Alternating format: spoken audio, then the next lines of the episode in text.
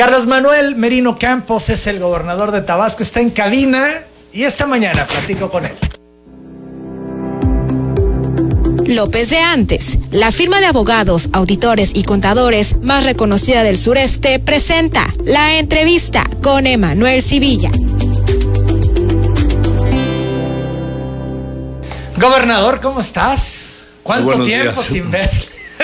Así es, Emanuel, de, la, de la veda electoral nos, nos bloqueó la, el seguimiento a las entrevistas. Así es, ya tenía un rato que no veníamos, pero aquí estamos con mucho gusto para atender las preguntas de esta, esta entrevista. Son las 8 de la mañana con 14 minutos. ¿Cómo va Tabasco? A cinco meses ya, eh, o arrancando el quinto mes del año de este 2022. ¿Qué nos puedes reportar? Pues mire, Manuel, Tabasco no detiene su marcha como el país entero, ha continuado caminando, atendiendo las problemáticas eh, que se han venido dando, eventos hasta raros como pues la repentina inundación en plena época de secas de Tacotalpa ¿no? y Teapa, que se vieron afectados por esas lluvias extraordinarias. Eh, pero se continúa avanzando, ¿no? Y se continúa atendiendo y escuchando a todos y eh, pues, haciendo lo mejor que se puede para, para Tabasco. ¿Ha sido un buen arranque de año? Pues yo considero que sí, hay algunos eh, proyectos en, en puerta. Efectivamente, hay que reconocer que todavía, digamos, el, coletazo de la, de la pandemia, eh, pues genera ciertas circunstancias eh, que todavía habrá que superar, ¿no? Con, con, el tiempo, con el tiempo y un ganchito, ¿no? Los recursos que la federación debe de enviar a los estados, en el caso de Tabasco, ¿han eh, estado llegando? Los recursos van llegando, tú sabes, se destina un presupuesto, que su nombre lo dice, presuponer, que no es una cosa totalmente exacta, no puede haber variantes a nivel anual, eso es lo que se aprueba en, los congresos, y, eh, y, van llegando a través de administraciones, normalmente mensuales, eh, hay veces... Eh, bueno, la gente quizá no lo sabe, ¿no? Pero que, que, pues bueno, siempre están como cuando, cuando quien trabaja espera su quincena, pues así se espera que llegue el día, pero normalmente es a veces en los últimos días del mes que llegan estas participaciones, estos recursos. ¿Tienen pero problemas siempre llegan. de liquidez en estos momentos? No, yo digo que se va acorde a lo que se tiene. Obviamente eh, hay las presiones financieras normales. Tenemos que recordar, porque a veces se nos olvida, que estaríamos mejor si no tuviéramos, por ejemplo, las presiones de una deuda que hace algunos sexenios creció en un 2000%. ¿sí? Y eso eh, uno no puede decir, ah, bueno, como yo no contraje esa deuda, pues yo no la pago. Uno tiene que ser responsable. El gobierno, las personas van y vienen no somos eternos en los cargos, pero tenemos que hacer frente a los compromisos. Entonces, todo ese tipo de circunstancias eh, van, van ejerciendo alguna presión adicional al, al gasto, al, a la situación económica del Estado, pero vamos, vamos saliendo. El municipio de Centro eh, hizo un refinanciamiento de su deuda para tener mejores condiciones. Esto es, no incrementó la deuda ni tampoco eh, eh, pidió un nuevo crédito, sin, sino hizo el ajuste necesario para contar con recursos y tener mejores condiciones financieras. ¿Es viable que el gobierno del Estado haga algo similar? Bueno, de ser necesario se, se optaría por, por algo así. Ahora te digo, hemos podido ir cubriendo nuestras eh, necesidades. E incluso te comento, hoy es un día eh, significativo, eh, hay que, como dicen, cruzar los dedos, porque el secretario de Finanzas, el subsecretario, la secretaria de Educación van a estar en Ciudad de México y viajan o están viajando para un tema que tiene que ver con la federalización de, la, de las nóminas, sobre todo de telesecundaria y del sector educativo, lo cual eh, de darse, que consideramos que hay buenas posibilidades, eh, generaría un, un, apoyo, una, una liberación de presiones financieras para las finanzas del Estado. Tabasco es, me parece ya el único estado, si acaso algún otro, que todavía tiene el tema de la nómina de eh, telebachillerato. Eh, eh, no es el único, no es el único, pero son pocos, son pocos. Y... Me parece que eran un par de estados y Tabasco entre ellos. con esto se liberarían cuántos recursos. Si nosotros le pedimos al, al presidente que que nos ayudaran en ese tema y creo que ha sido sensible y esperemos que, salga bien. Eh, pues eh, estamos hablando de que son varios miles de millones, ¿no? Para no dar una cifra imprecisa, pero sí es algo que, que daría mucho oxígeno a, a las finanzas del Estado. Sonora, que era uno de los estados que tenían esta figura también, hace poco el gobierno federal absorbe esta nómina ¿no? y lo libera de, esta carga, porque al final es una carga financiera. Así es, entonces te reitero, hoy, hoy estamos en un día crucial para esas negociaciones. ¿Con Hacienda? Sí, con Hacienda. Hoy se reúnen, te decía, Hacienda, nuestra secretaria de Educación, nuestro secretario y subsecretario de Finanzas y algunos otros funcionarios federales para atender este tema. Las 8 de la mañana, 20 minutos, pedirán ayuda al secretario de Gobernación, que digamos es el gestor en general con los pues gobernadores y demás, para que esto prospere. Pues siempre está atento y presto a, ayudar en cualquier tema que Tabasco necesite. Él conoce el tema de fondo. Conoce los temas y además, pues como tabasqueño que es, eh, siempre está dispuesto a ayudar. 821, hablemos de la recaudación local, ¿cómo va? ¿Se han cumplido con las metas? Eh, sí, digo, eh, la recaudación va en términos normales. Mira, fíjate, un, factor importante, en varios municipios tenemos reportes, eh, digo, puedo citar a Centro, Macuspana, algunos otros, que que han tenido un incremento en la recaudación. Eso para mí muestra, digo, aún dentro de la pandemia, de los, las escasez económica que pueda haber al interior de las familias, eh, pues un grado de confianza. Yo pienso que cuando la gente acude a, reportar, a, aportar sus, impuestos, sus eh, pagos que debe de hacer, pues están demostrando confianza en sus autoridades por un lado, ¿no? 8 de la mañana, 22 minutos. Seguimos platicando con el gobernador Carlos Manuel Merino. Se han hablado en columnas, en Radio Pasillo, de posibles cambios en tu administración, que sale tal secretario, que se va tal secretaria. ¿Estás pensando en ajustes en tu administración? ¿Van a haber cambios pronto? Mira, Manuel, como te dije algún día, yo creo que este tema ya lo tocamos. Eh, siempre tiene que haber una constante evaluación en el trabajo, no solo de los secretarios, sino de todo el equipo gubernamental, que es muy amplio. Y eh, también es verdad, algunas personas pueden decidir no continuar. Eh, no estamos presionando a nadie ni acosando a nadie. Confiamos en el buen trabajo y en el compromiso que como tabasqueños que son, al igual que nosotros, ellos tienen con su Estado. Nadie es perfecto, todo es perfectible, pero eh, siempre habrá un, proceso de evaluación y tampoco se va a detener a la fuerza si alguien no quisiera participar de este esfuerzo de gobierno. ¿Alguien te ha externado que ya no quiere seguir? Eh, ahorita no, no todavía no no se me ha externado, pero si alguien lo hace, pues lo, platicamos. Te digo, no, no vamos a detener a nadie. Eh, nadie somos indispensables, pero todos podemos ser muy útiles.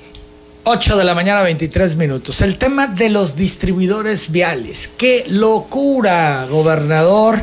Eh, ya estamos al 100 en clases. La movilidad diaria en eh, Villahermosa, en particular en la capital, es de locura y con las obras, bueno, pues el caos total. todos los días y casi a toda hora. Eh, decías tú hace unos días, y lo decía Luis Romeo también, que el problema ha sido porque CFE no ha hecho alguna circunstancia para poder avanzar eh, en los distribuidores. Eh, ¿Sigue el problema? O sea, ¿tan difícil es que CFE atienda lo que le corresponda para poder avanzar en la obra? Mira, Manuel, a mí no me gusta dar pretextos, pero sí las explicaciones pertinentes y saber que obras de esta magnitud, como tú sabes, eh, tienen la influencia de factores externos también, que ahí están, digo, no es una cosa que así se encontró. Eh, los distribuidores deberían en un también se presupuesta digamos un periodo de tiempo tú dices oye en cuánto tiempo eh, voy a terminar esta tarea, en cuánto tiempo voy a terminar de leer este libro, en cuánto tiempo, a todo puede uno hacer una estimación de tiempos que puede tener variaciones como sucedió aquí. El distribuidor vial de Guayabal, por ejemplo, ya está un 85%, pero para su conclusión se necesita hacer lo que se llama una libranza. Pero una libranza es cambiar una conexión para otro lado, pero esto no es un cable de una plancha, son varios cables enormes que llevan la muy alta tensión, o sea, vienen directo desde las presas. Eh, no, soy experto en el tema, pero son varios megawatts que circulan ahí, conectan a todo el sureste y esas líneas las tienen que dejar fuera de operación por unas horas, por un tiempo, y eh, o interconectarlas de otra manera mientras pueden realizar la maniobra de elevarlas porque están cerca de la superficie de rodamiento superior del distribuidor vial Guayabal. Es la liberación lo que del sería troncocónico, así lo han determinado. Eso se llama los troncocónicos, que son, van a, las torres que están ahí, es unas torres metálicas así gruesas, las van, digamos, a hacer crecer en altura, es lo que, lo que yo interpreto que van a hacer. Y esa es una maniobra que puede durar horas o días. Entonces ya tuve una charla telefónica con don Manuel Bartlett, le pedí su apoyo y se comprometieron que entre hoy 3 y 6 se haga la primera maniobra y entre el 13 y el 16 de mayo se haga la segunda. Liberando eso, ya la terminación sería, digamos, muy fácil. Por eso nosotros dijimos, y recientemente cité a las constructoras de ambos distribuidores viales a la oficina del Palacio de Gobierno para exigirles el compromiso de terminar ahora más tardar en a fines de junio, ¿verdad? Y esperamos que esto ya se cumpla.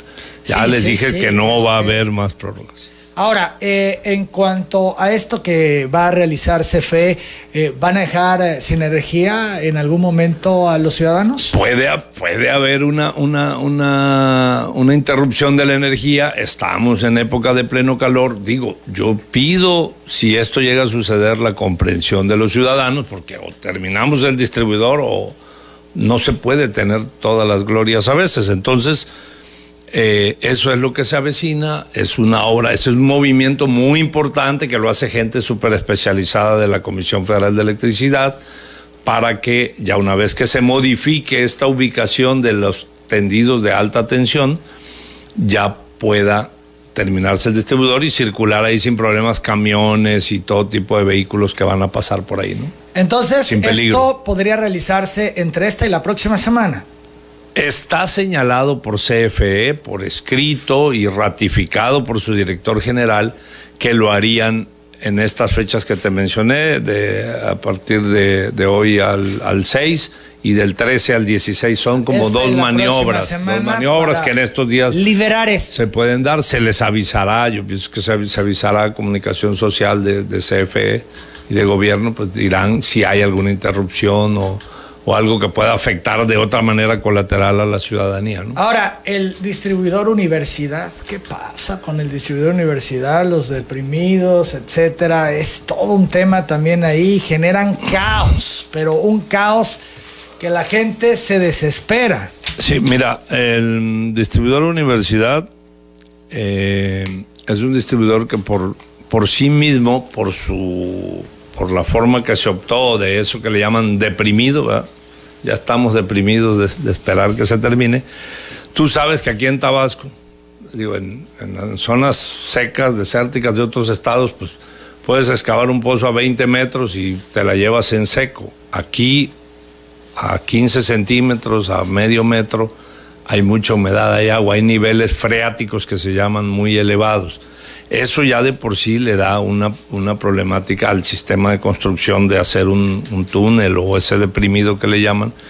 De hecho, se, ya nos hemos ido empapando y se tuvo que hacer un sistema, tiene un sistema de bombeo para, para sacar las aguas. Imagínate cuando estemos en plena lluvia, si no tuviera esos sistemas de drenaje y bombeo, eh, pues esos deprimidos se pueden convertir en, en, la alberca de la deportiva, ¿no? ¿Estás de acuerdo?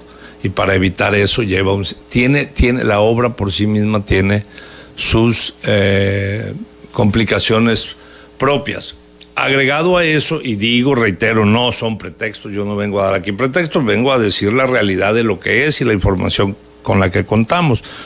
Eh, al estar excavando se toparon, ah, eh, tú sabes que se han hecho obras pues siempre, ¿no? Pero antes tendían una línea, un tubo y pues no había un plano, no le quedaba nada a nadie. Recuerdo que había un señor, yo creo que lo conocí, del sistema de aguas y drenajes de la ciudad, trabajó por años ahí, no sé si, si viva, ya debe ser una persona grande, que era el que tenía en la mente, se sabía dónde estaba cada ducto, cada drenaje, cada tubo de toda la ciudad, pero si eso no lo plasmas en un mapa, llegas a hacer un corte con maquinaria y puedes dañar y romper una instalación. Y por ejemplo, en este caso se toparon con líneas de Telmex de fibra óptica, que es algo carísimo. Imagínate, lo rompes. Ahí, ahí hubo un, primer problema. Luego, la interconexión de la gran tubería, ductos de más de 30 pulgadas de agua que lleva el agua hacia la zona de Indeco y para allá, eh, para la zona hacia la salida de, de Centra, eso también tuvo su chiste, pues y hubo que rehacer la conexión y todos esos detalles sumados te van generando algún retraso no contemplado, o sea, modifican el cronograma original propuesto.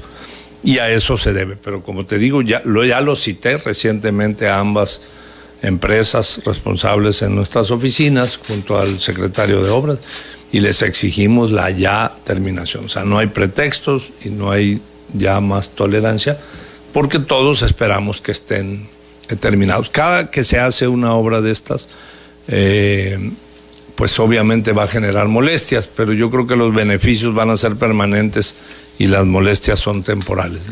Todo mayo y todo junio. Sí, mínimamente y que esperando que además es un tiempo seco, que ahora sí sea seco, no como nos pasó, y eso nos ayude más a que no haya ya obstáculos extraordinarios. ¿no? 8 de la mañana, 32 minutos. Vamos a la pausa. Gobernador, ¿se autorizará la expoferia que quieren realizar los empresarios? ¿Algún tema platicado con el presidente López Obrador este domingo? Fuiste anfitrión, estuvieron en la refinería Olmeca por el Día del Trabajo, esta conmemoración. Tuvieron oportunidad de platicar, abordaron algún asunto que le interesa al gobernador de Tabasco. Pues eh, Manuel, más que nada, fíjate que el presidente nos invitó a acompañarlo ahorita a su gira por, Centroamérica. Vamos a vamos a acompañarlo y yo creo que... ¿Vas a ir con él a Guatemala? Me, me, invitó ese día después del, evento que lo, que lo acompañe. De hecho, este, este, a partir de este jueves vamos a... ¿Toda la gira? A acompañarlo. Eh, principalmente a Guatemala, por los temas colindantes y limítrofes, vamos a tener algunos trabajos y una comunicación con el, el tema de la frontera. sí, por el tema fronterizo, eh, nos invitó, entiendo que a, al gobernador de Chiapas y a mí. Bien, entonces tú confirmas, vas a esta gira con el presidente. Sí, sí, sí. Y ya ahí puede haber más oportunidad de... Eh, en esta ocasión, el domingo, ¿hubo oportunidad de abordar algún asunto? Eh, no, eh, mínimamente por la naturaleza del, evento y cómo fue la, agenda, pero pues en varias ocasiones hemos este, platicado, se platicó por ejemplo del, proyecto, uno de los proyectos importantes que vienen para Tabasco, que es la, la intención de ampliar la o continuar la, la autopista Villahermosa Escárcega, pues que que queremos que se logre. O sea, son obras de infraestructura que, que obviamente le van a dar más viabilidad a Tabasco y, al, y a los estados del sureste. ¿no? 8 de la mañana, 37 minutos. Seguimos platicando con el gobernador Carlos Manuel Merino. Los empresarios quieren hacer una expoferia. Dicen, no es la feria de los tabasqueños, la que conocemos, porque no habría embajadoras ni nada de esto. Es una expo donde habría cuestiones culturales, una exposición empresarial y el tema del palenque con artistas, en fin. Y aquí nos adelantaban al respecto. Ellos han dicho, estamos listos y han propuesto el mes de agosto para llevar a cabo esta expoferia, que solo lo que faltaba era el aval de gobierno del Estado. Ellos lo único que piden es los espacios y seguridad pública, la seguridad para poder mantener el orden, la vigilancia. ¿Cuál, hay, ¿Cuál ha sido la posición del gobierno del Estado en torno a ello? ¿Se han reunido? ¿Hay ya una definición? Mira, Manuel, tenemos conocimiento, como lo tienes tú, de, de esas intenciones. Eh, vamos a dialogar con los empresarios, como siempre estamos abiertos de dialogar con todo mundo y eh, buscar eh, pues un entendimiento a ver qué, qué, es exactamente lo que ellos quieren llevar a cabo. No debemos de perder de vista que nosotros tenemos el compromiso, ya lo ratificamos, de llevar a cabo la feria de los tabasqueños para el año 2023, que lamentablemente ahorita por los tiempos y la y el, el tema de la pandemia, pues ya no se pudo no se pudo llevar a cabo este año, pero el año próximo con toda seguridad, Dios mediante, la vamos a llevar a cabo. Y tenemos que hacer para esto, tú sabes que el, el Parque Tabasco pues requiere de arreglos, de inversiones, con tiempo, hay que prepararlo para que esté digno y acorde a la expectativa de la feria de todos los tabasqueños en el año 2023. Entonces, ¿Esto podría ser un freno para realizar la feria o la expoferia eh, de los empresarios? Eso lo, eso lo va a determinar la intención de los empresarios. En principio, nosotros siempre vamos a apoyar cualquier iniciativa que sea positiva. Eh, vamos a dialogarlo y después podremos llegar a conclusiones. Si es viable, si es viable esto, pues se, se hará, claro ellos tienen el tiempo en contra. ¿Cuándo crees que pudiera haber ya una definición? Sobre en cuanto en cuanto tengan el acercamiento y la plática, digamos, formal, eh, porque ahora es, eh, entiendo que es algo que está en los medios, pero bueno, hay que, hay que sentarse a platicarlo y lo haremos, pues estamos abiertos siempre y con más ganas a nuestros amigos, los empresarios que son el, el motor de la economía local, ¿no? 8 de la mañana con 40 minutos. Tabasco presenta un problema de abasto de medicamentos.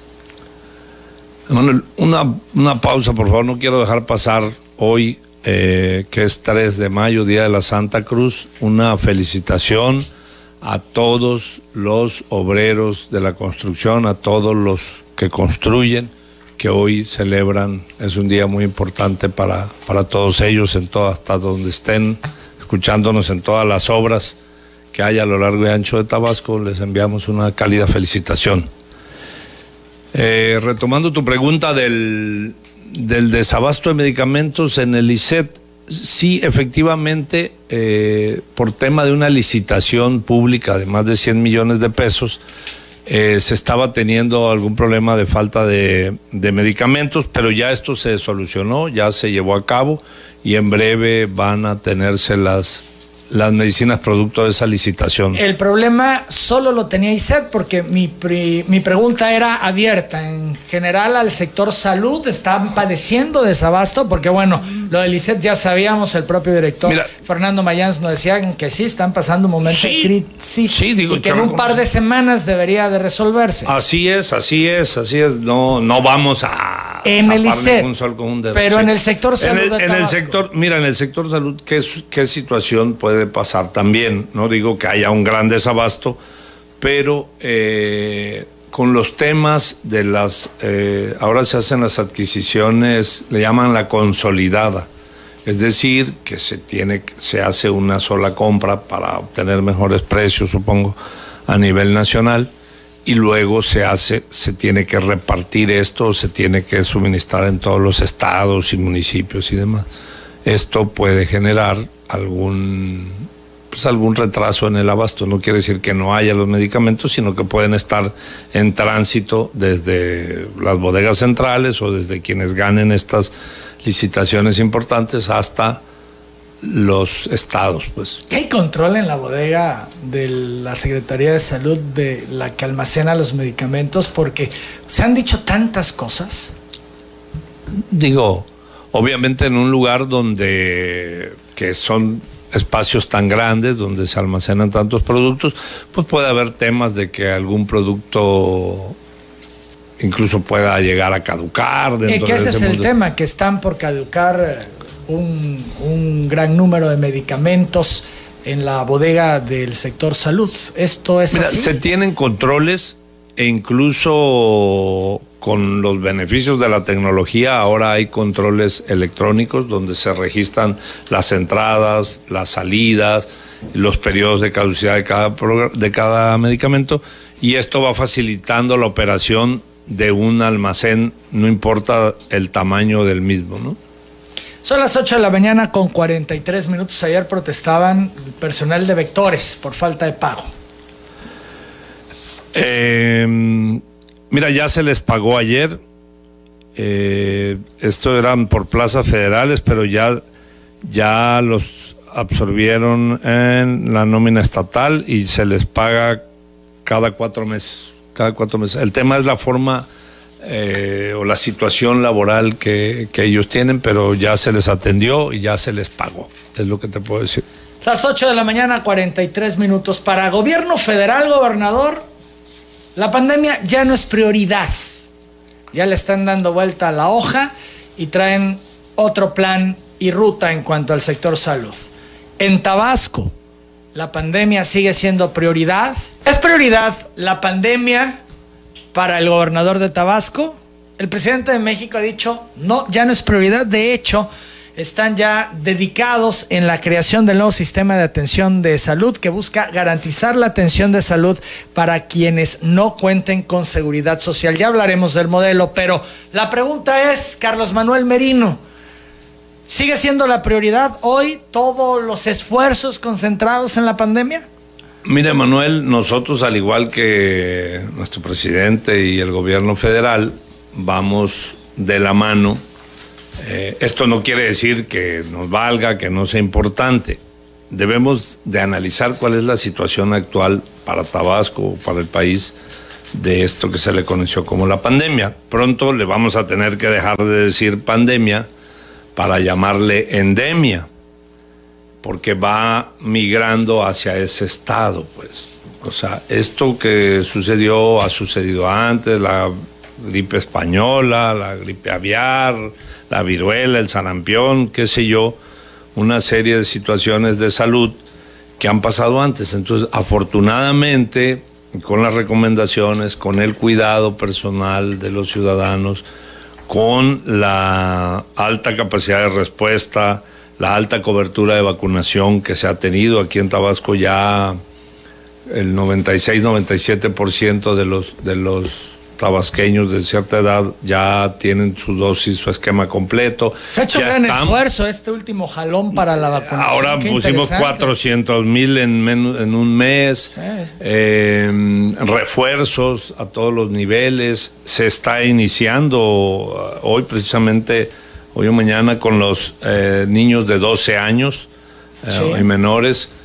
Entonces, vamos a llegar a un nivel cuando haya vacunas disponibles en los centros de salud o en los centros de vacunología y esto ya se maneje como cualquier otra, como la influenza, como cualquier otra de estas Pero en estos momentos ya no tiene la atención que requería de hace algunos meses. En estos momentos nosotros estamos sujetos al último decreto que emitimos, que va a ser modificado en los próximos días, probablemente la próxima semana se, modifique y se flexibilice un poco más. Hay que recordar una cosa que a Tabasco le dio resultados, más allá de lo que ha hecho la federación. Siempre la instancia de salud, la Secretaría de Salud local, siempre quiso llevar un poquito más prudente. Cuando nos decían estás en naranja, nosotros nos dábamos como si estuviéramos en rojo cuando decían tal en amarillo, nos tratábamos como naranja. Cuando decían verde, todavía un poquito de amarillo, amarillo limón. Y eso nos dio resultados, porque recuerda que cuando nos soltamos la rienda como el caballo blanco, luego se generan, tuvimos unos sustos con unos picos, unos repuntes y así. Pero ahorita, ¿cuál es la situación real? Bueno, la situación real, y preguntaban que el uso del cubrebocas, bueno, eh, se recomienda o se reconoce que en espacios abiertos, aireados, bueno, puede, puede no usarse, pero tampoco se le va a, castigar o a señalar a una persona. Aquí es el posicionamiento de la autoridad. ¿Qué dice la autoridad? ¿Debe usarse o no debe usarse? De hecho, nos pareció hasta em, que se contrastaron las posiciones del gobernador. lo dijeron, pero no hay ninguna, no hay ninguna contradicción. No hay ninguna contradicción. Quien rige el tema es el decreto que proviene del análisis de la Secretaría de Salud cuál es la posición, porque también puede ser una posición eh, que la ciudadanía determine. El espacio abierto puede no usarse y en espacio cerrado, si tú vas en una combi de pasajeros, puedes no usarlo porque ya el nivel de contagios es muy bajo, pero si te toca en suerte que el que va al lado la trae, pues te la va a pasar. Sí, pero ahorita es obligatorio usarlo. No, hemos dicho, sí, ahorita es lo que marca el decreto. Lo que van a flexibilizar con el próximo decreto de la próxima semana es que sea opcional, que cada quien decida. Como, Acuérdate como los contratos, esos que te ponen ahí. Hay dos palabras que marcan la diferencia. Podrá o deberá. Eso es lo que va a cambiar. Y lo que va a cambiar es que ahora podrá, ya Ahorita estamos en deberá y la otra es podrá. Pero si tú te metes a un ambiente lleno de gente y alguien la tiene y te la pasa y tú no te pusiste el cubrebocas, no vas a Pero poder es ya bajo tu responsabilidad. En, gobierno me dijeron que no me la pusiera. Digo, creo que después de los 18 años que adquiere la ciudadanía tenemos un cierto criterio propio que hay que aplicarlo también. Yo, yo entiendo bien, lo que, lo que expones, gobernador. Sin embargo, para que la gente también lo entienda bien. Eh, la secretaria de salud, tengo la impresión que no quiere ese cambio de la palabrita de deberá, podrá. Esa es la impresión por lo que ha expresado. Ella eh, me da eh, la percepción de que quisiera que se continuara con el uso de cubrebocas en espacios cerrados. Hasta ahora así, así está, así está Pero ella quisiera que se permaneciera así. el decreto, en el decreto ya se podrá, se pondrá eh, de manera más optativa. Mira, Manuel, tenemos que llegar al punto donde iniciamos, en enero, febrero de 2019 fue, ¿no? Sí. Eh, en el cual nadie pensaba en usar un cubrebocas. El cubrebocas es una, una situación preventiva, por eso los enfermeros, los taqueros, los cocineros, todo el mundo ha usado cubrebocas para no contagiar o contaminar a otros alimentos o personas. Entonces, es un tema que va a seguir, habrá gente que lo siga usando porque a lo mejor son vulnerables de salud, hay gente que tiene una situación de salud delicada y ya se quede la costumbre de que lo utilice toda su vida en, contacto con, con otras gentes. Pero llegaremos a un punto donde ya no haya ningún contagio, donde ya, o mínimos, muy, muy mínimos, donde, donde no haya este, ese tipo de situaciones y bueno, a ver, gobernador, la recomendación de la secretaria es que no se elimine, sin embargo, ya hay una decisión tomada que va a verse reflejado en el próximo decreto, en la próxima semana. Donde se flexibilice su uso al grado de que sea optativo. Cada quien decida. Así es. Yo decido si me lo pongo o no me lo pongo. Sí, tal porque, cual. Porque esto ya va a ser una situación, como te decía, endémica, ya no es pandémica y eso hace la diferencia. Esto es, no hay temor de que puedan dispararse los casos nuevamente. Me parece que es lo que eh, le genera a la doctora Roldán, eh, eh, pues cierto temor que la frena en el tema del cubrebocas. te, doy unas cifras, por ejemplo, de cómo estamos ahorita y ya, pues eso ayude quizá a determinar qué actitud tomar como ciudadano. En los últimos 16 días el número de pacientes hospitalizados por día ha sido entre 2 y máximo 3, con un promedio de 8, hospitalizados por día. Se tiene una alta cobertura de vacunación del 90% de 18 años o más, etcétera, y de pocos fallecidos. Al reporte del 27 de abril, del 12 al 27 de abril, se han presentado solo dos defunciones en los últimos 16 días. Por eso la Hay pocos casos activos. que- Sí, digo, a ver, no podemos aspirar a pasarnos toda la vida, toda la vida, toda la vida en situación de pandemia cuando ya está decretado que ya no es pandemia, es algo endémico. Bien, entonces, bueno, pues ya el adelanto esta mañana en reportaje lo que vendrá la próxima semana. Un nuevo decreto que flexibiliza el tema del cubrebocas. Será opcional, ya cada quien decide si lo trae o no lo trae. Y será opcional para siempre, porque si alguien quiere seguir utilizándolo, aunque ya no haya absolutamente cero fallecidos, cero hospitalizados, cero todo, pero se quiera proteger de alguna otra cosa, de la gripe o de lo que sea, bueno, se puede usar. ¿Qué otra cosa se va a manifestar en este nuevo decreto, además de lo del cubrebocas? No, pues básicamente es eso. Bueno, las medidas se seguirá recomendando. Digo, esto nos debe dejar una buena costumbre de un constante lavado de manos, de poder traer y portar eh, este, artículos de desinfección como gel, alcohol, etcétera. Esas buenas costumbres no debemos de, de cambiarlas porque eso nos permite evitar hasta enfermedades gastrointestinales y de otro tipo, ¿no? Las 8 de la mañana con 56 minutos. El tema, gobernador, de la designación de delegados, bueno, pues está politizando, eso han señalado algunos alcaldes. Vamos a hablar de ello al volver, que el PRD está detrás, está alborotando el hormiguero. Además, vamos a hablar, gobernador, de la sucesión del 2024. La designación de delegados municipales, gobernador, se está viendo presionada. Y hay señalamientos ya muy en concreto donde pues le ponen el dedo encima al PRD que son los que están moviendo todo. Pues mira, Emanuel, ¿qué te puedo decir? O sea, cuando las leyes nos gusten o no nos gusten, se deben de acatar. Ahorita, pues nos las aplicaron, ¿no? Se la aplicaron al presidente. La ley dice que para aprobar una reforma constitucional como la que se pretendía en materia energética se requiere una mayoría calificada, es decir, dos terceras partes de la Cámara. No se alcanzó y eh, no pasó esa iniciativa de, en este caso, del, de, de, Morena, de, del gobierno federal, del partido en el poder, y se acató, como, como se dice, se aguantó vara.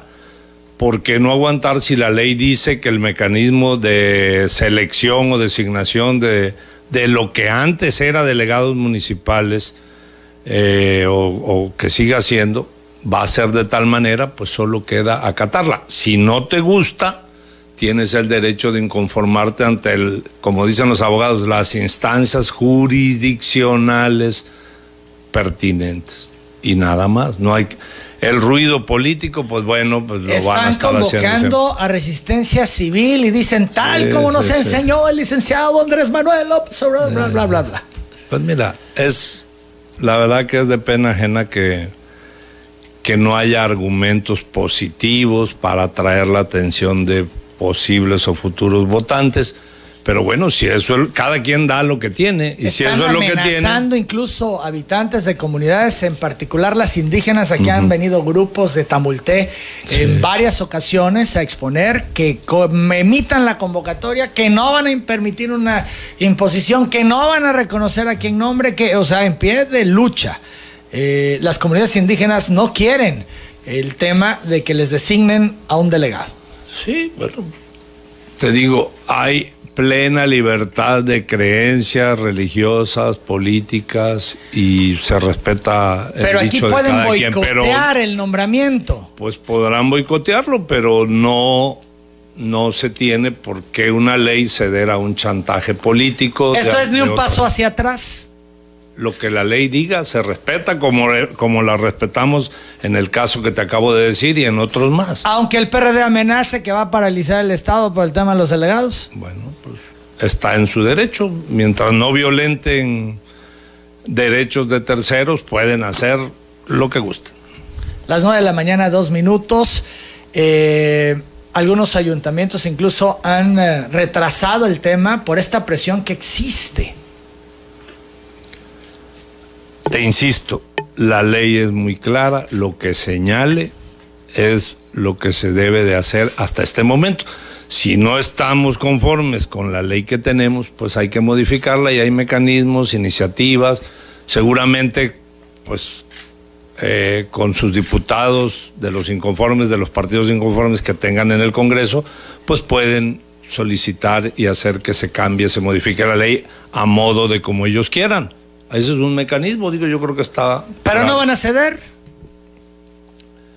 No, podemos hacer leyes a modo, y aplicarlas eh, a contentillo de alguien. Es, es una ley existente, así la encontramos. Entonces, que tengan claro, quienes están en contra, que van a proceder conforme a la ley. Esto es que no. Imagínate, imagínate que yo invite a proceder en contra de la ley, que no respetemos las leyes.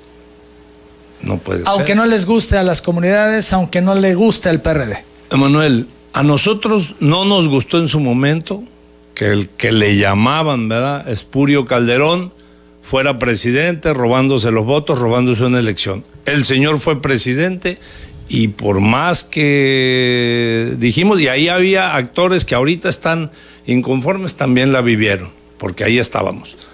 Y el señor fue presidente seis años. ¿Qué pasó? Nada. Las nueve de la mañana con cuatro minutos. Gobernador, ¿inició ya la sucesión para el 24? ¿En dónde? ¿Tabasco o nacional? Nacional, hablemos primero de lo nacional. Pues mira, Manuel, es lo que dicen alguna gente, los periodistas. ya ves que la gente, la gente, es muy inquieta. Pues eh, yo creo que se debe de ayudar y dejar gobernar al presidente. Pero no hay, propio López Obrador no hay que sudar calenturas. el que está impulsando la sucesión. Cada rato este, habla de eh, la última vez, pues ahora el domingo pues habló de cuántos pitchers y catchers tiene. Que tiene pitchers. Bueno, eso es adelantar la sucesión. Y habló de otra cosa que seguramente es lo que molesta a algunos opositores, ¿verdad? Que es el vaticinio o el presagio de resultados, ¿verdad? De, de con, números muy importantes, ¿no? Les, les, les pronosticó, creo que dijo una paliza, una blanqueada, ¿no? Algo así la paliza, que será por paliza, es lo que dijo el presidente. Un marcador abultado, pues. Presidente, presidente, tú estuviste ahí, en esa reunión de legisladores federales con el presidente López Obrador, donde se le ocurre ya al final al presidente preguntar si tenían un secretario de gobernación que estaba dando resultados, sí o no, y la respuesta fue presidente, presidente. Sí, fíjate, mira, fue una reacción que sorprendió a varios de los que estábamos ahí. Yo estaba sentado precisamente con el director de comunicación de la presidencia, me tocó ahí al lado, le estábamos platicando, y fue una reacción espontánea de la otra área del, del salón, provinieron esos gritos y se fue contagiando hasta que se hizo casi un coro generalizado eh, ¿Te sumaste al coro? Presidente. Pues nosotros aplaudimos, ¿no? La, Por eso, pero tú también gritaste, presidente. Aplaudimos la iniciativa. Nada más el aplauso. No, hay que, mira, hay que estar ¿No te consciente que. cuando.? Sí, nos da gusto. A ver, ¿cómo no nos va a dar gusto? Imagínate nuestro querido paisano y amigo. Eh, que lo, que lo consideren ahí es una distinción, es un honor para todos los tabasqueños, ¿no? Bien, entonces, ¿sí gritaste o no gritaste, presidente? Levantábamos el dedo. Nada más. En silencio. Bien. Con esto que ocurrió en esta reunión, ¿encartan a Dan Augusto? Pues mira, yo, yo pienso que sí. Obviamente. Eh, ya está jugando por la sucesión. Hay posibilidades. Eh, mira, estar en el cargo de la Secretaría de Gobernación es casi en automático. Recuerda, antes, durante muchos sexenios, prácticamente el secretario de gobernación pasaba a, ser el candidato y luego el presidente, ¿no? Esa era casi una regla. Eh, ya no es así después del, periodo neoliberal, pero ahora eh, la Secretaría de Gobernación creo ha recuperado eh, su margen de operación, su poder, como le llamaban, su capacidad de diálogo, de interlocución y esto le da facultades naturales, por decirlo de alguna manera, para que pueda haber una legítima aspiración. ¿Y en posibilidades reales crees que las tiene? Emanuel, la política es algo muy cambiante, a veces pudiera ser casi mágico, analiza cómo se han construido las candidaturas anteriores de, varios sexenios para atrás. Eh, creo que hay tiempo, la gente, los números, las encuestas, las simpatías que se van midiendo, hay empresas especializadas que las miden casi diario, cada semana, cada mes, cada año será lo que vaya indicando si hay qué posibilidades hay. ¿no? Fíjate lo que dice Ricardo Monreal, lo compartía con el auditorio hace unos momentos. Señaló que si entre los cuatro aspirantes de Morena, esto es ya él también en carta, a Dan Augusto, a suceder a López Obrador en la presidencia, no llegan a un acuerdo, perderán las elecciones de 2024. ¿Lo ves así tan radical como, como Monreal, que si alguno no llega a acuerdo y se llega a ir, eh, en automático pierde Morena? Bueno, mira, yo creo que Monreal es un, como dicen, un viejo lobo de mar y, y lo maneja así. De hecho, hay, Para encartarse. Hay, quienes, hay quienes no ven a cuatro, solo ven a tres. Y en ese caso... Eh, a él no lo ven. Pero él se deja ver. Porque pasa lo de Marcelo, pasa lo de Claudia, pasa lo de Adán Augusto. El que no y como no pasa con él, él hace que pase y sale. Mira, el dicho de la política se ha ido cambiando y ahora el que no se mueve no sale en la foto y Ricardo trata de moverse suficientemente. Ahora, él deja ver, por lo menos así lo entiendo yo, como que si me voy pierde. Y más que pues el gobierno, el, presidente nunca lo refiere. Si dice Claudia y Marcelo, eh, personajes eh, con gran capacidad, trabajando y tal y tal, pero nunca refiere a Monreal ni lo menciona, como que para el presidente Monreal no existe. Frío total. Bueno, pues eh, pensar así de que si me voy pierden es bastante, sería bastante vanidad. Pero pues dejemos que lleguen los tiempos. Adán Augusto, el mejor cuadro. Tranquilo. El mejor cuadro que pudiera suceder a López Obrador. Pues mira, es un gran cuadro que por un lado garantizaría la continuidad de, del proyecto. ¿Los otros no lo garantizan? Continuidad y lealtad, no, también lo pueden garantizar, por supuesto. Sí, que, que tiene ese, incluso por el origen, ese esa fuerza tropical que, eh, que conoce perfectamente. Pero no parece del trópico, Adán Augusto. Bueno, más, más parco si tú quieres, más parco. No, no, no viene con esa intensidad, de hecho lo ha expresado el presidente en otras ocasiones. Sí, es como hasta le ha reconocido esas cualidades, ¿no? De, poder, poder, Para Carlos Manuel Merino, Adán Augusto sería el mejor. Pues para Carlos Manuel Merino, su dicho puede estar sesgado por el gran cariño, aprecio eh, que hay por él. Yo creo, yo siempre trato de ser parco también en eso. Hay que esperar los tiempos, hay que ver que esto vaya tomando forma y yo siempre, eh, perteneciendo a una organización política, lo que se determine de manera democrática y en consenso lo deberemos de apoyar. El senador Fósil afirmó que los trabajadores de la refinería Olmeca le pusieron los pies sobre la tierra al secretario de Gobernación, Adán Augusto López, porque en su visita del domingo a Dos Bocas, en vez de ser ovacionado, dice Fósil, recibió rechiflas y abucheos. Vamos a escucharlo. Esto nos muestra el viejo estilo del viejo PRI, de que el presidente convoca a los diputados y todos aplauden a quien el presidente les dice, como si fuera un destape. Pero lo que allá hizo el presidente, acá en la refinería, desafortunadamente el pueblo bueno, los trabajadores que están ahí laborando en la refinería, pues ya les pusieron los pies sobre la tierra al secretario de gobernación, porque aquí lo que hubo no fueron aplausos, fueron rechiflas para el secretario de gobernación, para su gobernador sustituto, para el director de Pemex, para la secretaria de Energía Rocío todos fueron abuchados por los trabajadores, por el pueblo de Tabasco. Así que yo creo que está muy claro. Los diputados son paleros del, del presidente, del gobierno, pero el pueblo está pensando diferente. ¿Abuchearon? ¿Hubo abucheos? Mira, yo no vi al senador Fósil ahí eh, en ese evento, entonces eh, seguramente por eso está desinformado, porque lo que se escucharon, y puedes revisar los videos, fueron nutridos aplausos para, para el presidente y para algunos otros de los que estaban ahí. En el no, caso- fue, no fue mi caso. No me aplaudieron tanto, pero ¿A ti no te aplaudieron tanto? no me aplaudieron tanto, lo reconozco, pero al, al secretario de Gobernación lo aplaudieron mucho, aplaudieron a Rocío Nale. O sea, yo creo que el senador Fósil vio otra película desde su estudio de grabación. ¿Por qué no te aplaudieron mucho, gobernador? No, quiero decir en proporción, pues en proporción, pero no, no, no, es- no importa, ¿no?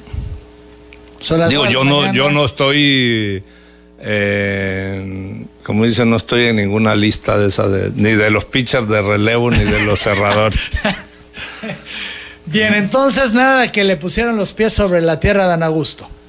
No, pues Como yo dice creo que los que tienen que poner los pies en la tierra son otros. La verdad que te digo, es otra película la que se ve. Hay que salir del estudio de grabación para poder ver la realidad y estar ahí. Son las 9 de la mañana con 13 minutos. Gobernador, en Tabasco están desatados. Enloquecidos en Tabasco por la sucesión. Todo el mundo diciendo que quiere, caminando, visitando comunidades. ¿Han tenido la cortesía de avisarte, gobernador? Hay- creo que hay que poner un letrero que diga, cuidado, no vaya a atropellar a un candidato. o precandidato, perdón. precan- Aspirante, Aspirante. ¿no? en estos momentos, pero enloquecidos. Sí, anda muy movida la gente, te digo, ese ya como que fuera una costumbre que se ha hecho de que antes pues los periodos duraban seis años o cuando menos cinco y ahora ya lo van, van presionando para que se reduzca casi a la mitad, ¿no? Ya- ¿No te complica a ti como gobernador que todos Mira, estén para nada. recorriendo el estado, Para congregándose, haciendo promesas, etcétera, etcétera? Para nada, para nada. Mira, hay libertad. La- re- reitero lo mismo. Para unas cosas sí queremos respetar las leyes y para otras como los delegados no. La constitución consagra derechos de tránsito, de movilidad, de expresión, derechos políticos, de aspiracionales y demás. ¿Te han hacerlo. compartido? ¿Te han compartido que van a recorrer Mira, el estado? algunos, algunos de ellos, no la totalidad de los que están visibles, obviamente pues los de la oposición no. Bueno, ahí ya tienen a Fósil. Bueno, eso decían, que Fósil es el que va a ser el, el candidato, es el ¿no? tapado el de la alianza. ¿no? Sí, El- sí, sí. Lo Sí, destapó felicidades. Grapín. Felicidades, la verdad, por, por esa gran designación. ¿Sí? Sí, felicidades, de el senador. Fósil va a ser un buen candidato al gobierno. Eh, mira, no sé si vaya a ser bueno, pero va a estar bien para que agarre un poquito de sol, porque ya salir del, de ahí de la, del video donde siempre lo, lo ven sus seguidores ahí en la pantallita, desde donde critica todo, le puede hacer bien agarrar un poco de sol para no estar pucho, pues, como decimos. Oye, pero ya la oposición se puso de acuerdo, ¿no? Según esto.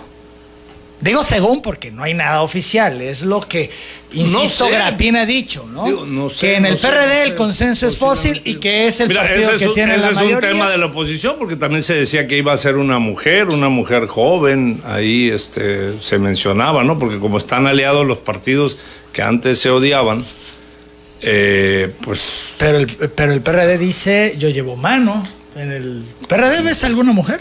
espero que se pongan de acuerdo. Sí, ¿en serio lo esperas? ¿O esperas mejor que Digo, no se pongan pues de que, se, que se pongan de acuerdo porque pues luego uno quiere, quieren poner a... Cada quien quiere ser mano, ¿no? Como dice, vamos a, vamos Bueno, a hacer la unidad en mano torno porque a dice mí. somos los que tenemos la mayor presencia. En el PRI pudiera haber alguna mujer, bueno, ya destapaban, ¿no? A Andrés, a Fabián Granier y a Soraya Pérez. Jóvenes, ¿no? Sí. Pues mira, ese es un tema de ellos, se respeta y se respeta la aspiración de cualquiera, cualquiera que, que tenga intenciones. Eh, hay que cuidar nada más los tiempos electorales. Acuérdate que el, INE siempre anda muy filoso y no vayan a pillar a alguien, como dice, como en el béisbol, en el, en el robo de la base, y eh, le, le, cueste por, por temas de adelantados de campaña. Dice Jaime Lastra que a más de dos años de la contienda electoral, la oposición está muy desesperada, y hace el énfasis, muy desesperada, porque tiene caballada flaca. ¿Coincides? ¿La oposición está muy desesperada? Eh, pues mira, yo los veo algunos medio, medios gorditos, pues, este, no sé qué tan flacos esté esa, esa caballada, pero mira, no es un tema de nuestro interés. Ellos van a hacer y su esfuerzo, eh, pero pues deben de... ¿Van a hacer su esfuerzo y les va a alcanzar? Pues mira, eh, ya ves lo que se dijo el domingo, ¿ah?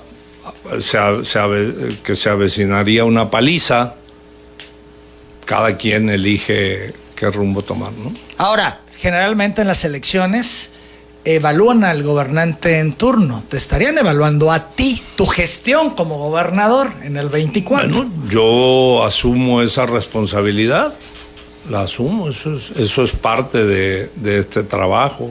Eh, yo eh, lo único que te puedo decir es que voy a trabajar hasta el último día, independientemente de que haya mil adelantados de todos colores.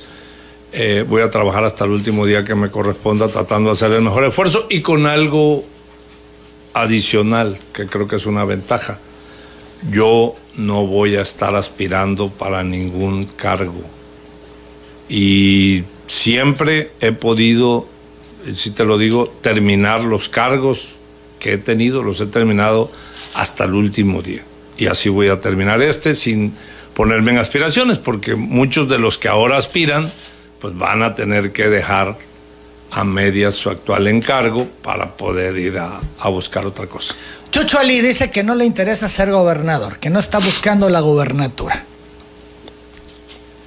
Pues, ¿Has platicado con Chucho sí. al respecto? Eh, no, no de ese tema, Chucho, no, no hemos platicado de eso. Nada más que se va a afiliar a Morena bienvenido, digo, creo que Morena lo va a recibir con puertas abiertas. ¿no?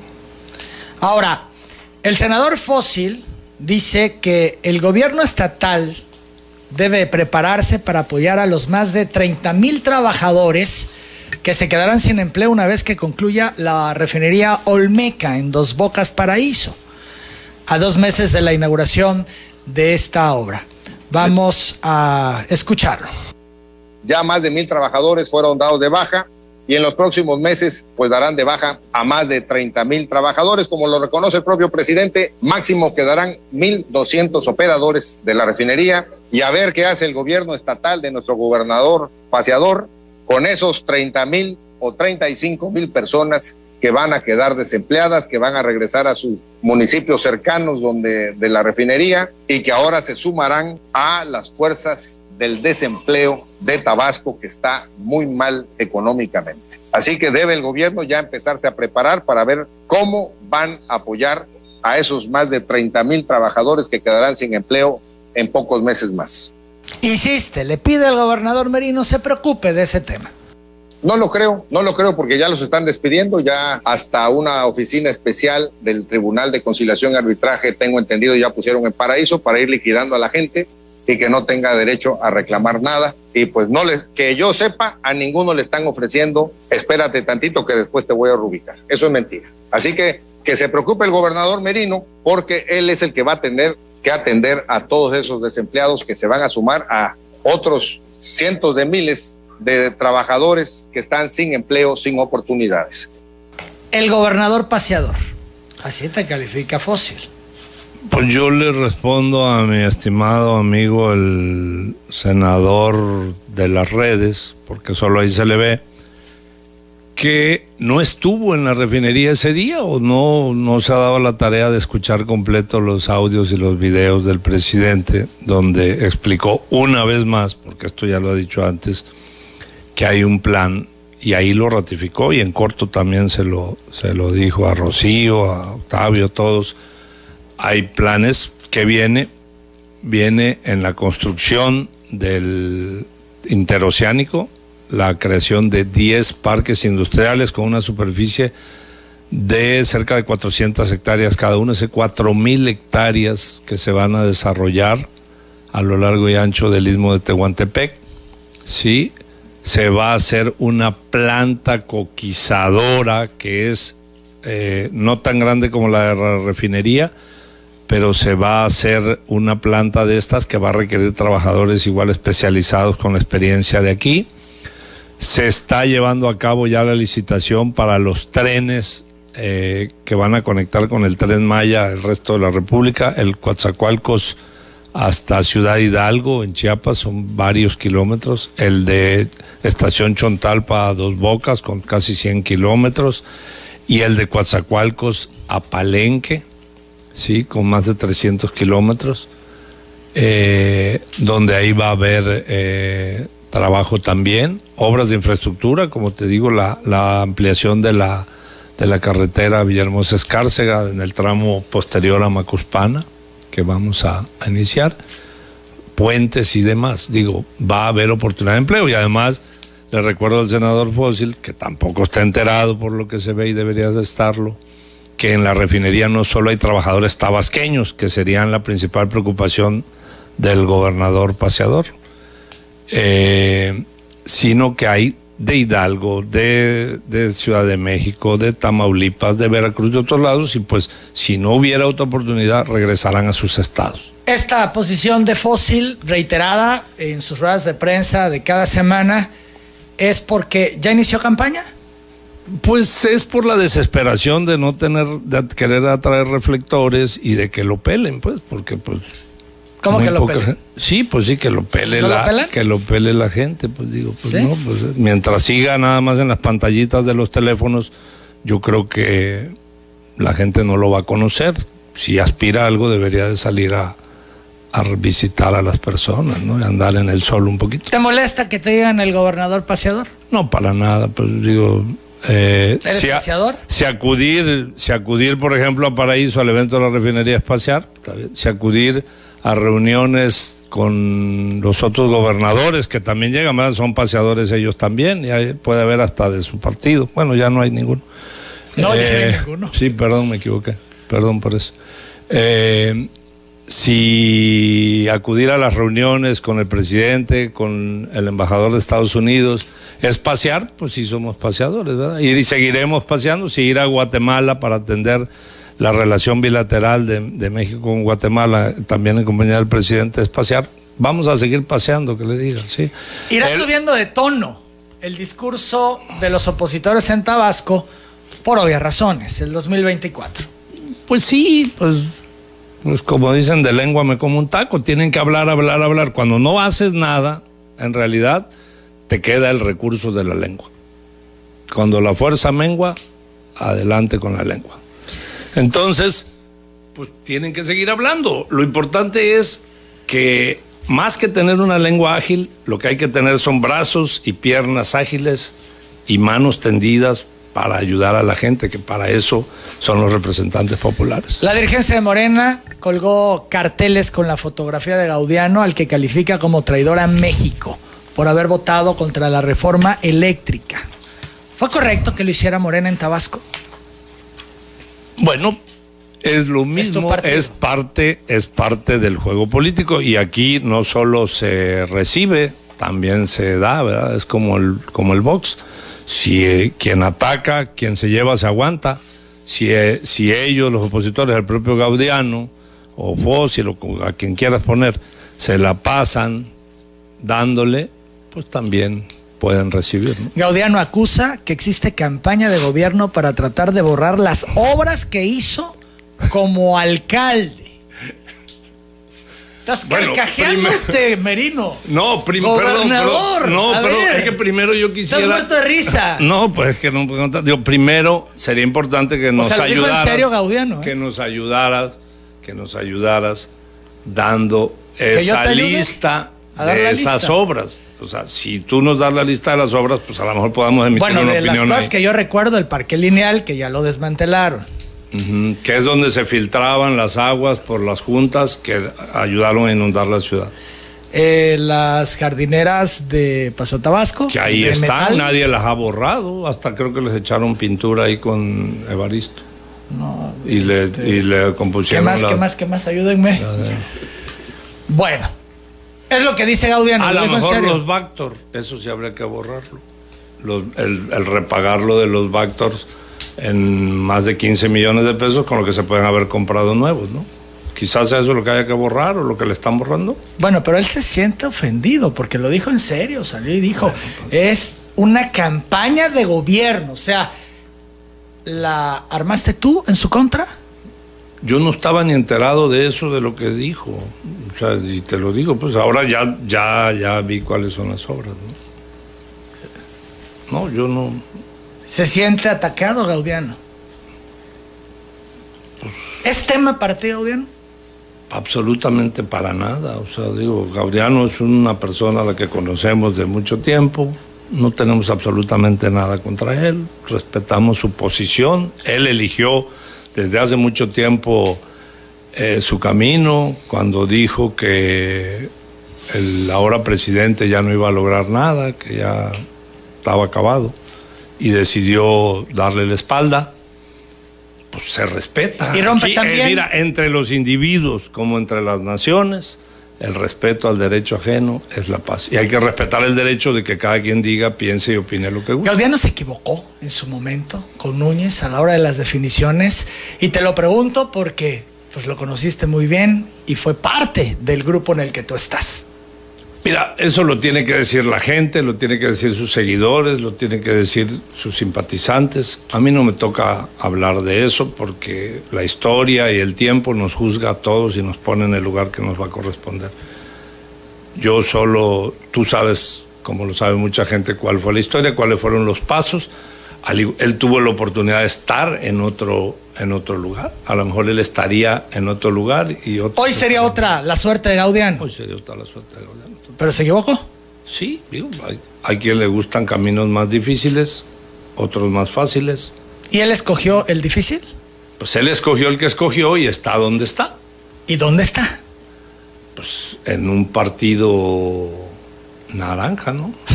sí, pero en un partido que tiene futuro, porque En hablan el- del movimiento ciudadano como el partido. en el partido de Huawei, ¿no te acuerdas el niño ese que Sí. salía bailando?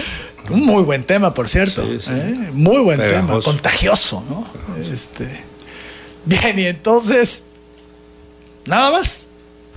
Nada más, digo, hay, hay cosas que no valen la pena ni comentar, es demasiado. ¿Por qué salió JJ Martínez? Pues porque la ley se lo permitió. Lo mismo, para esto sí respetamos la ley. Hoy es un día de leyes, ¿no? Qué padre, sin ser abogados, eh, lo vamos a ver. Eh, entiendo que promovieron algún, algún recurso que les funcionó, eh, que fue aceptado por los juzgadores, por quienes administran la ley, y se le permitió esta, pues esta salida condicionada, ¿verdad? ¿Te han buscado? No, nunca me han buscado. ¿Alguien de parte de Juan José? nadie en mismo? absoluto, nadie nunca me ha buscado. Este. eh, con el mismo Gaudiano, hace un momento hablamos de él. ¿Has tenido alguna comunicación? Cero, ninguna. Son las 9 de la mañana, 34 minutos, gobernador. Muchos los temas que tenemos, pero el tiempo desafortunadamente ya se nos esfumó. Yo agradezco mucho tu presencia y quisiera que nos dejaras con un mensaje final a toda la auditoria de telereportaje. ¿Qué le dices? Pues mira que debemos confiar en Tabasco, que creo, y reitero lo que dije, porque mira, si vamos a caer en dimes y diretes, si creen los compañeros, amigos eh, de la oposición, que criticando sin ton ni son, que golpeando, que diciendo, van a lograr avanzar. La verdad, esos tiempos ya han ido modificándose. Yo los invito a escuchar, porque tampoco estuvo, ¿verdad?, la persona en el, en el evento, las palabras que dijimos con muy buena intención. De los parábola, gansitos. la parábola de los gansos, pero no, no exactamente los gansitos que nacieron en la refinería, fue una coyuntura. Hablamos de la parábola de los gansos, de cómo en unidad eh, vuelan y se ayudan unos a otros con el, con el movimiento del de adelante, se ayuda al que viene atrás. Hacen una rotación, si alguno sufre un accidente, si lo lastiman o algo, le disparan, lo que sea, se, hay unos que se abren y no lo dejan solo, no dejan solos a los desprotegidos, a los desvalidos, como dije, por el bien de todos, primero los pobres. Y creo que debemos en la naturaleza y en esas cosas tomar ejemplo y sobre todo unidad. Yo creo que debemos de irnos limpiando el estigma que tenemos los tabasqueños de la famosa otra parábola de los cangrejos, ¿no? Si la conoces, que el canasto de los cangrejos tabasqueños estaba destapado porque nos jalamos eh, los pies uno al otro. Yo te voy a reiterar que voy a ser absolutamente respetuoso de las aspiraciones de todo mundo, propios y extraños. Al final de cuentas a mí no me va a tocar eh, decir yo no soy autoridad electoral, ni soy autoridad de partido, yo gobierno para todos los tabasqueños y mi mano va a estar tendida para todos. Eh, haciendo siempre el mejor trabajo por y para Tabasco y dialogando con todo mundo y siendo amigo de todo mundo. De salida, gobernador, ¿habrá festejo del 10 de mayo organizado por el gobierno? Eh, entiendo que sí va a haber festejos o en las diferentes secretarías y demás, eh, como tradicionalmente se acostumbra, ¿no? Gobernador, yo agradezco mucho tu tiempo y la disposición de venir a platicar con nosotros. Muchísimas gracias, el agradecido soy yo, Emanuel. Aquí estaremos cuantas veces se nos invite. De entrada, el próximo mes, en una nueva cita. Gracias. Es el gobernador Carlos Manuel Merino. Yo hago la pausa, regreso.